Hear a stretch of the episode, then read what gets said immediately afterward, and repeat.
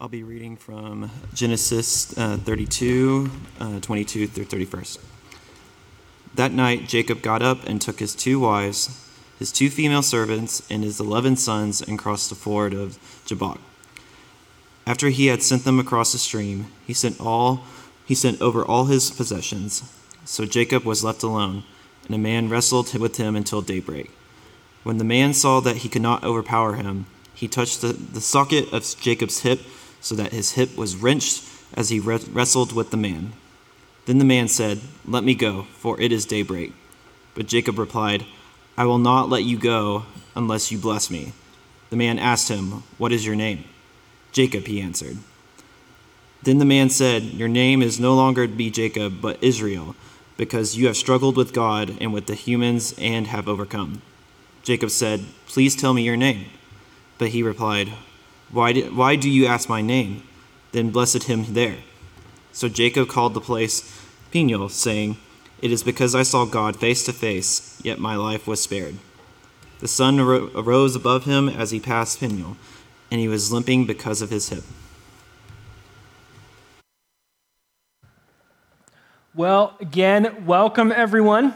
Uh, it's good to have you. It's so nice to see you. Uh, you know, we, we did a survey recently, and people were like, we kind of like a in-service greeting time. But here's the thing, I'm an introvert, so that's the most terrifying thing I can imagine. So just give your neighbor a little wave. It's like a little wave. Don't talk to him. Don't, don't say a word. Don't touch him. Just a little wave. All right, we're warming our way into it. I'm getting used to it. We're trying to figure this thing out together. Maybe that'll scratch the greeting itch for a while. we are in a series entitled I Am Not. And we have, over the last couple of weeks, been exploring our identity. What does it mean to be us? What does it mean to be human? What does it mean to be an image bearer? What does it mean to be a person created by God who's trying to pursue wholeness and life in Christlikeness? What does it mean to be us? And what we have said is that identity is, in a simple kind of way, the stories that we tell ourselves about ourselves.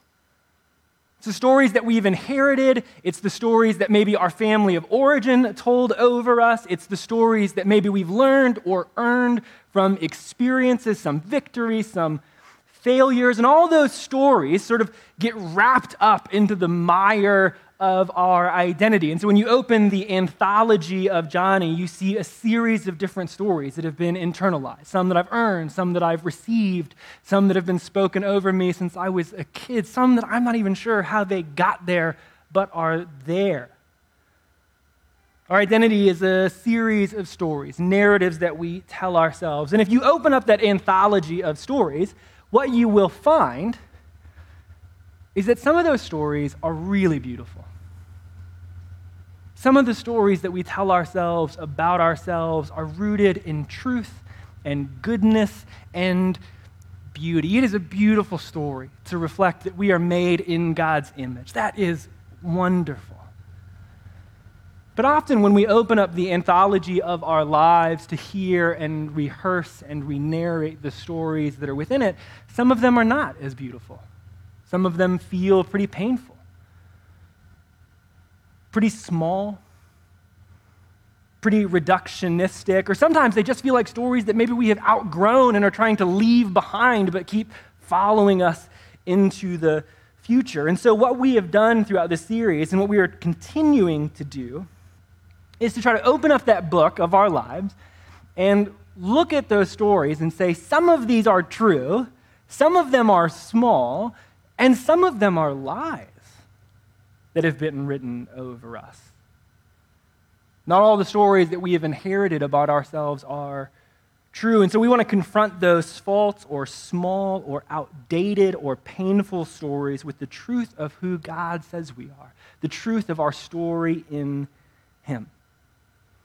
We started this series in the book of Genesis with the very first human story, which says that Humans are made in the image of God communally to reflect God, to be like God, and to be in relationship with God. And then we talked about how that story gets supplanted by a lie about human identity that you are not enough, that you have work to do scarcity mindset and mentality about your identity that gets worked into its story. Then Heather talked about the lie of not feeling or being enough, the kind of shame narratives that can come with that. And then two weeks ago, we had a guest preacher named Michelle who was awesome from Imago. What a gift to have her. And she talked about the story of our image from the Old Testament story of Judah and Tamar and what that image story is and how that image story can be transformed into something beautiful.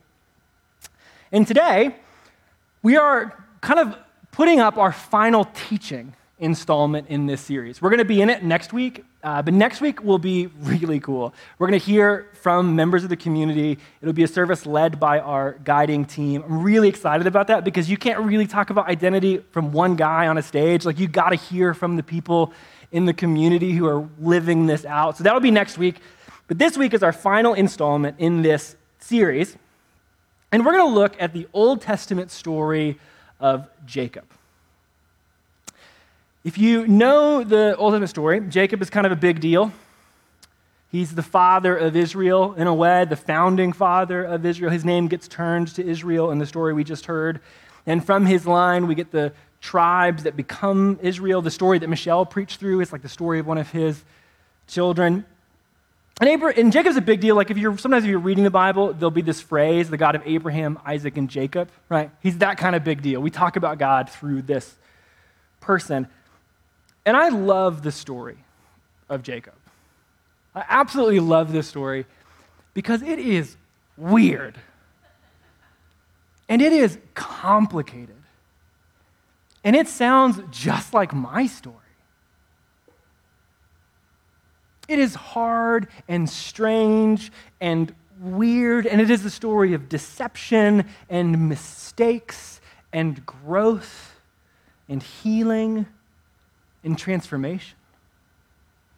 In Jacob's story, he tries to run from his past and himself only to find himself and God in the process. I love Jacob's story so much because it feels like the human story. That if we're honest about our own experiences, our own lives, it kind of looks like Jacob's story. It's a story of contending for our identity.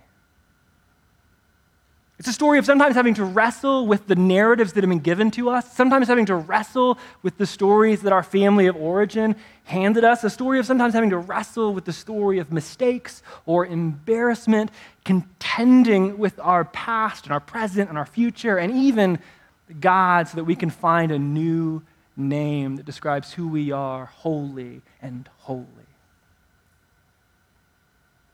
This is the story of becoming who we are intended to be. Now, there's a lot to Jacob's story, so what we're going to do is we're going to kind of break it up narratively into three different acts. then, Act one of Jacob's story will be his past. We're going to set some stage, build some drama, create some tension, you know, any good movie process. So, here we go. Jacob's story begins right out the gate. It's wild. Here's Jacob's birth story. Here we go. This is from Genesis, talking about Jacob's mom.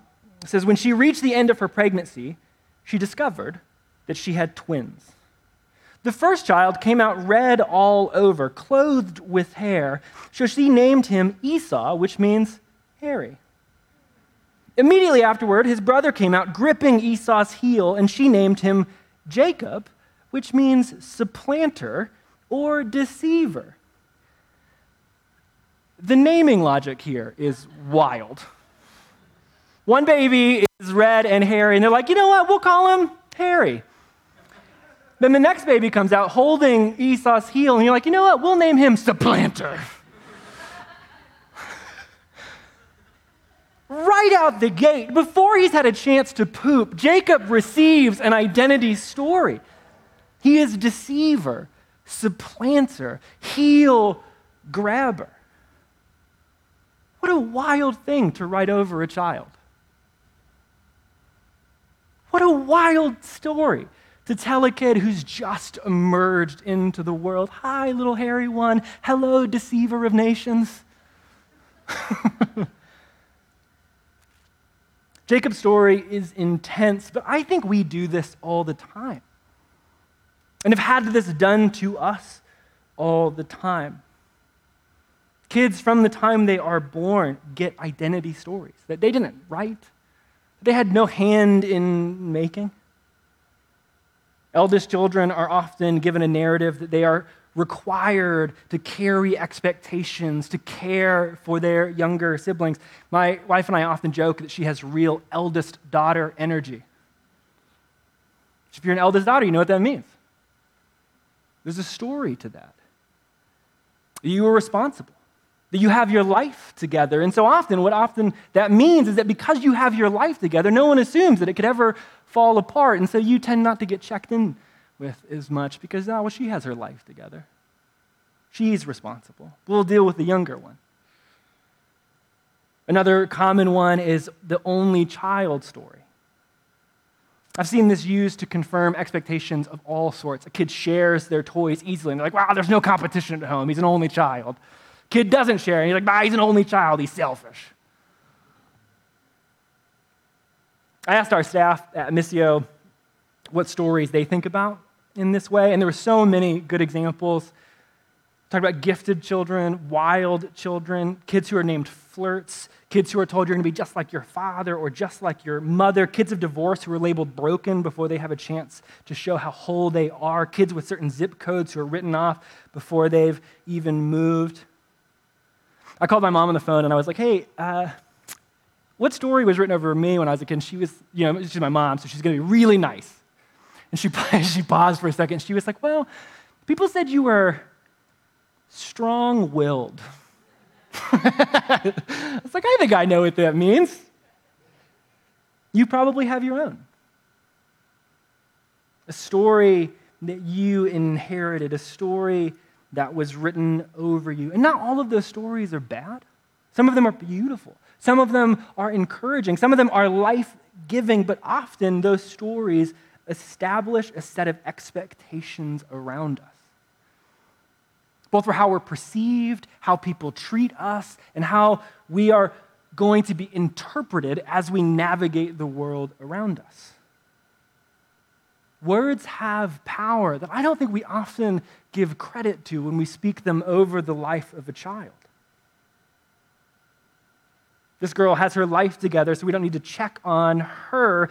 Well, that easily becomes I need to keep my life together so no one ever has to take responsibility for me because I'm always responsible for everyone around me.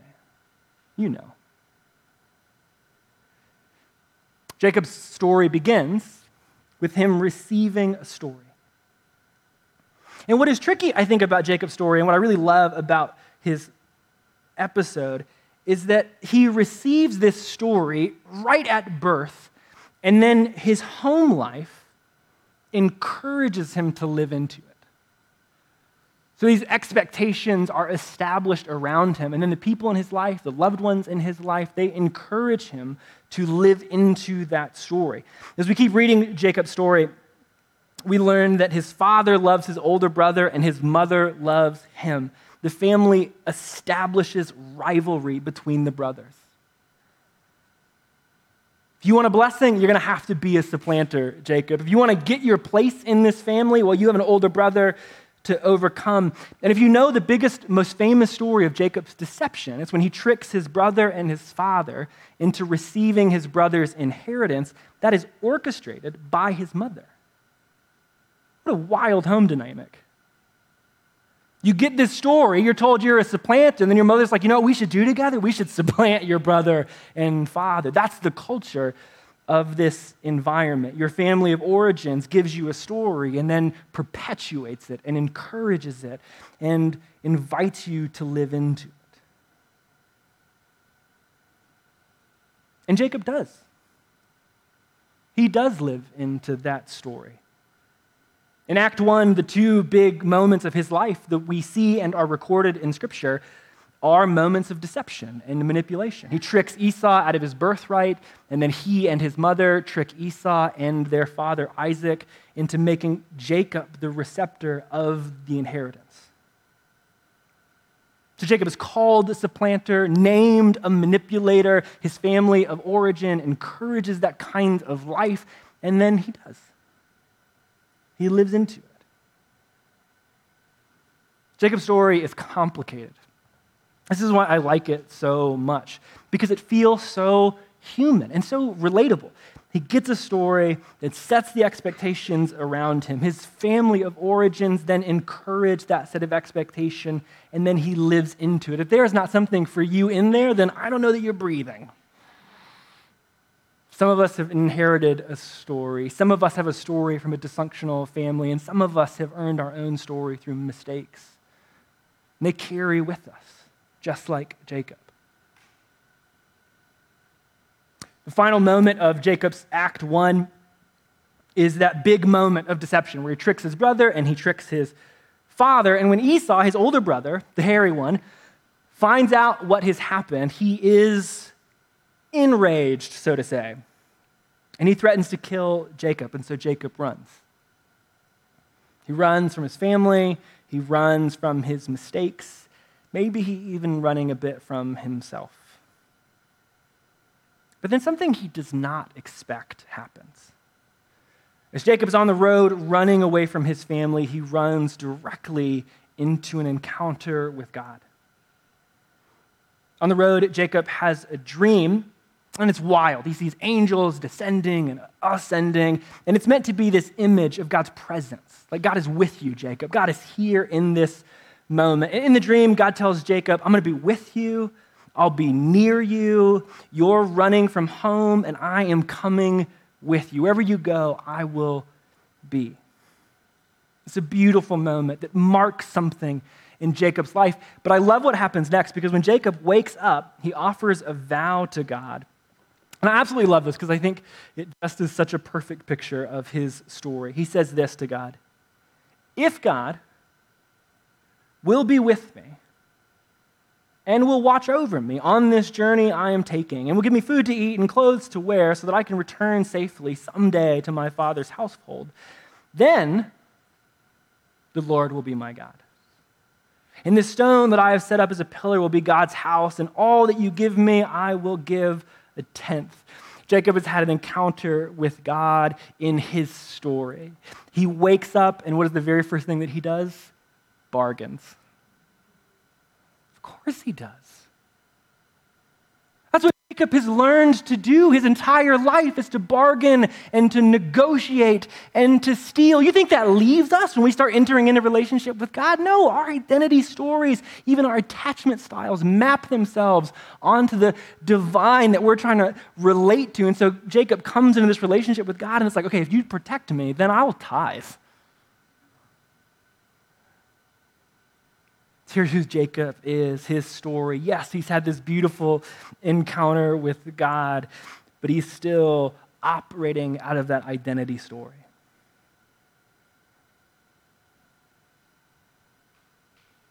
This is Act One of Jacob's story.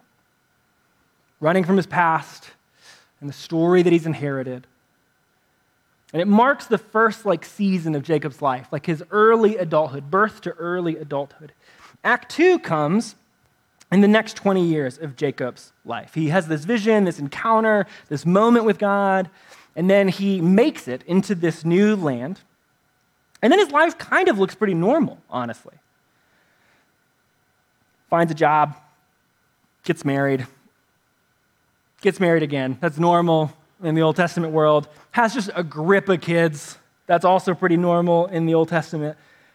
It's the kind of regular movement of your life in your 30s to your 40s, right? He's developing, he's growing, he's getting a job, he's finding a vocation.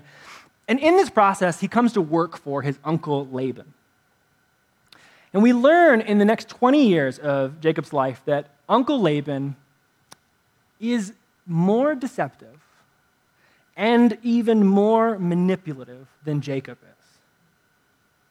Jacob makes a deal with Laban to work seven years for a wife, and it ends up being a trick. So he works 14 years for two wives, not what you expected.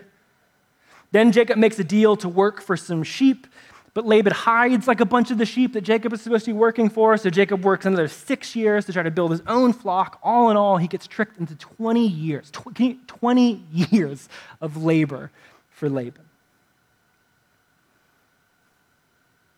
Jacob ran from his past and himself, and I think this is really beautiful, directly into himself.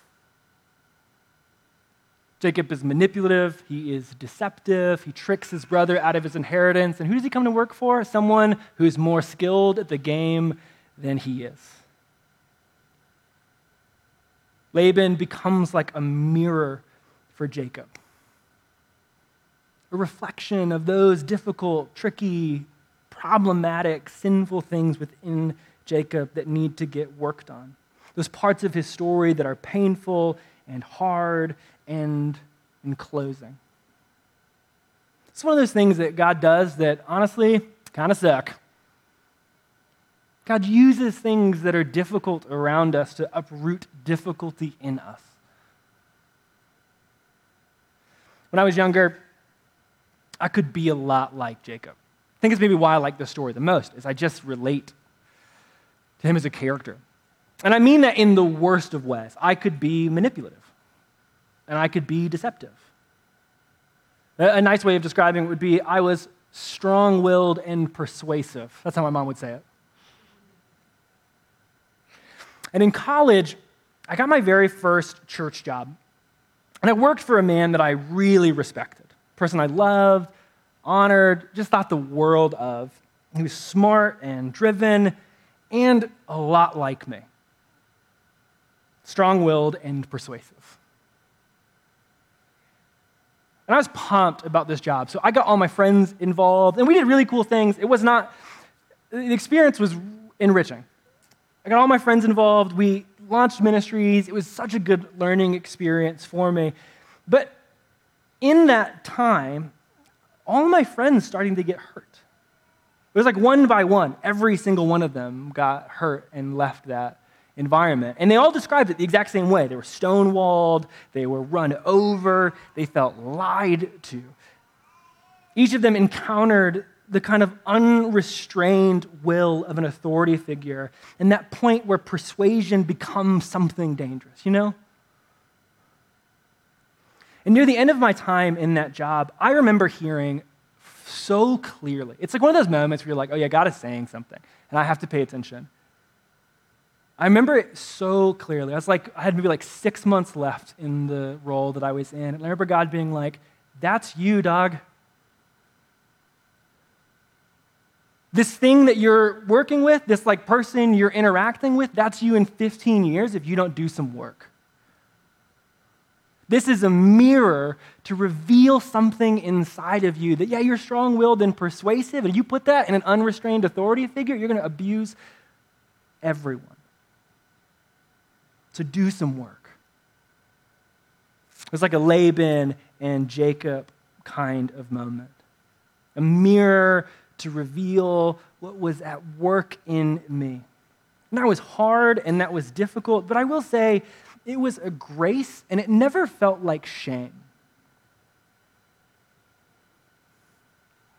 I don't feel like that's what was happening in that moment. It felt like God was inviting me into freedom.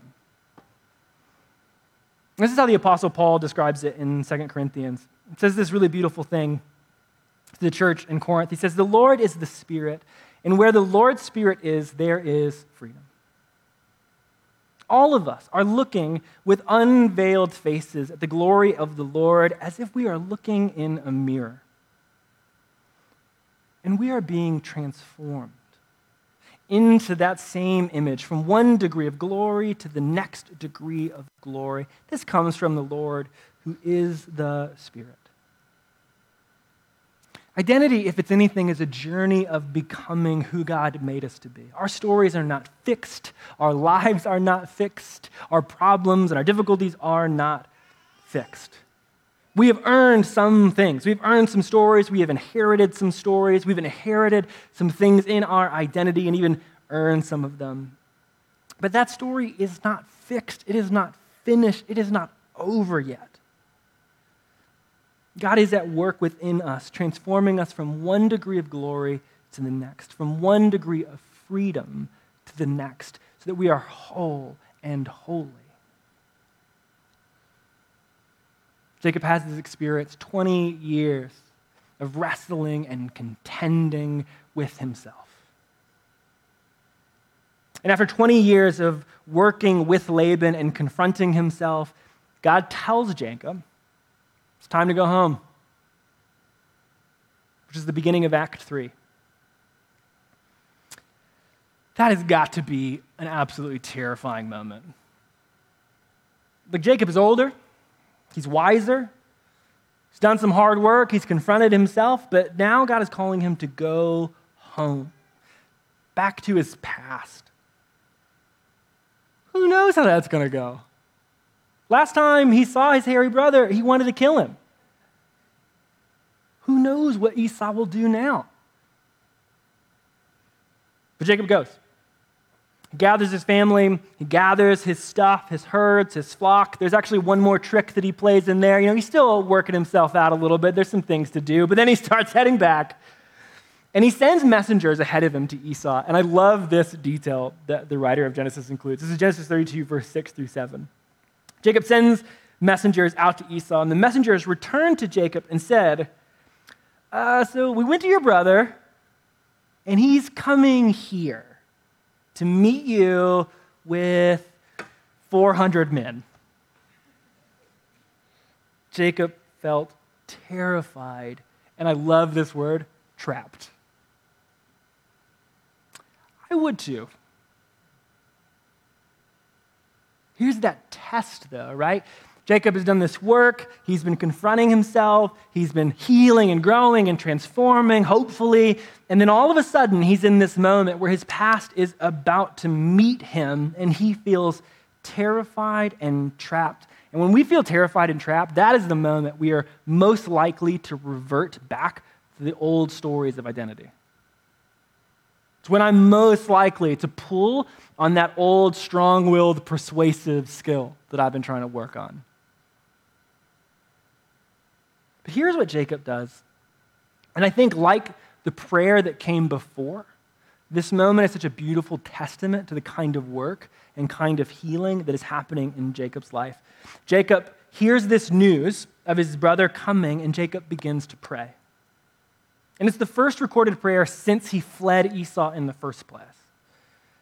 But notice how different this prayer is. Genesis 32, verse 9. Jacob begins to pray. He says, Lord, God of my father Abraham, God of my father Isaac, who said to me, Go back to your country and to your relatives, and I'll make sure things go well for you. I don't deserve how loyal and truthful you have been to your servant. I went away across the Jordan with just my staff, but now I have become two camps. Save me from my brother Esau. I am afraid that he will kill me, my mother, the mothers and the children who are with me. But you are the one who told me that I will make sure things go well for you, and I will make your descendants like the sand of the sea. I love this prayer in contrast to the one that we got earlier because there is no bargaining or negotiating in this moment with Jacob. The language is personal. This is his God, not someone else's. And it's honest. And honesty might be the most important indicator that we are becoming who we are supposed to be, that we are honest with ourselves that we are honest with God, and that we are honest with the uncertainty of the circumstances that we are about to enter. Jacob is honest. No hiding or playing or re narrating. No, no, no. This is who he is. That night, God responds to this honesty with what is absolutely one of the strangest encounters in Scripture. Jacob's prayed, he gets his affairs in order, and he waits. And this is what the text says Genesis 32, starting at verse 24. Jacob stayed apart by himself. He's alone, hanging out. And a man wrestled with him until dawn broke. You think that's normal? Like he's just like, yeah, dude came up, grabbed me from behind, and we started throwing down. Regular Tuesday. When the man saw that he couldn't defeat Jacob, he grabbed Jacob's thigh or hip, depending on the translation that you're reading, and popped his hip socket or tore a muscle in Jacob's thigh as he wrestled with him. The man said, Let me go because the dawn is breaking. But Jacob said, I will not let you go until you bless me.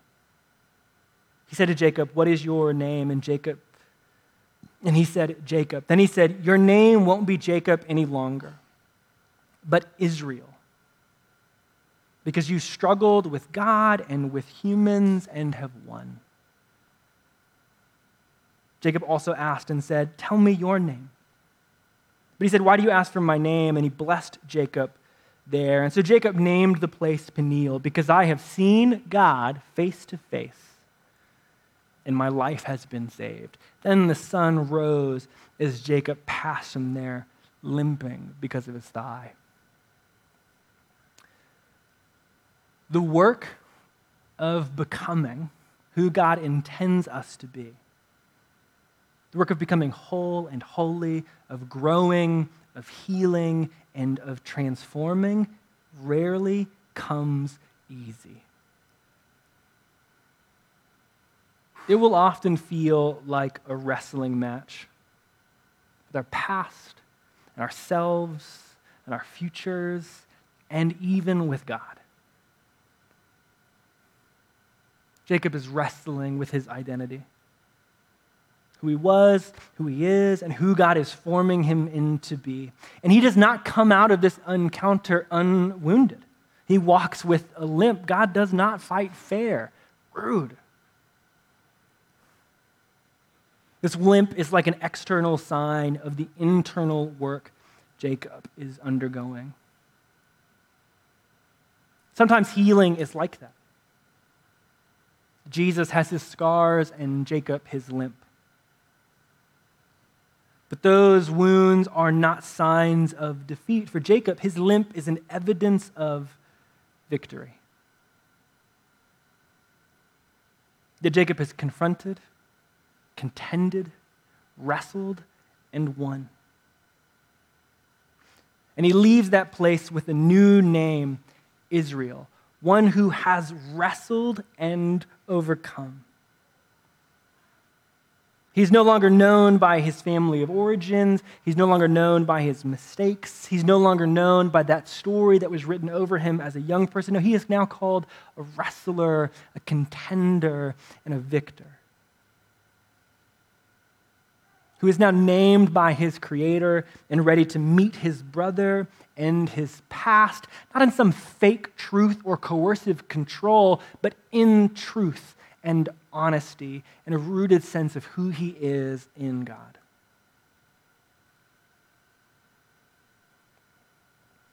I love this story. Because to me, it is such an evidence of grace and of God's constant work in our lives. It is the story of hard fought work to become whole. In this story, we see that transformation is rarely easy. And that is such a gift to me because my own transformation has rarely felt easy. I am walking with a limp. And sometimes my story wants to write over that and say that that is a sign of weakness or disgrace or defeat. But it is none of those things. It is the evidence of hard and healing work. Having contended with the stories that have been written over me and overcome.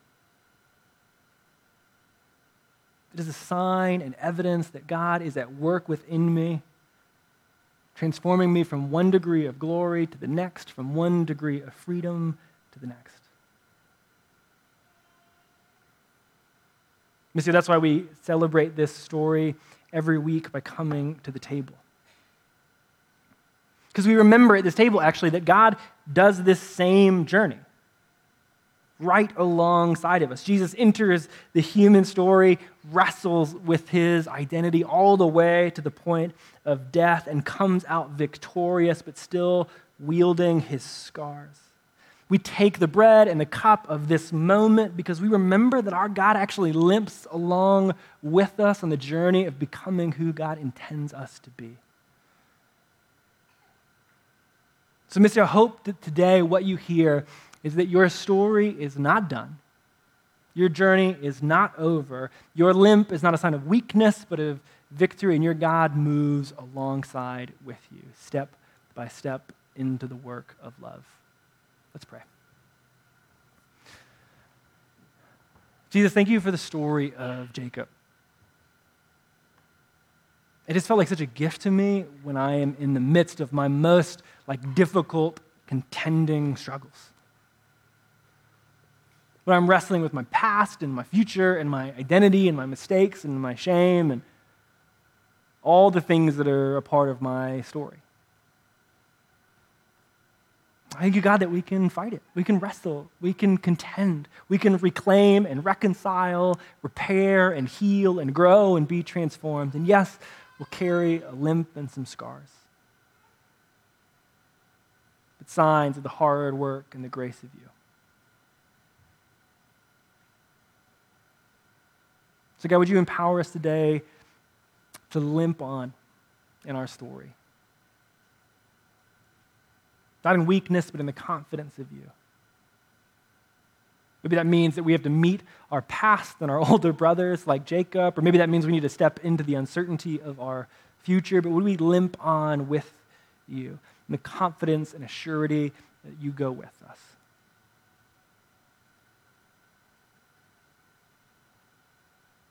God, help us know that you go with us. In your wonderful and holy name we pray. Amen.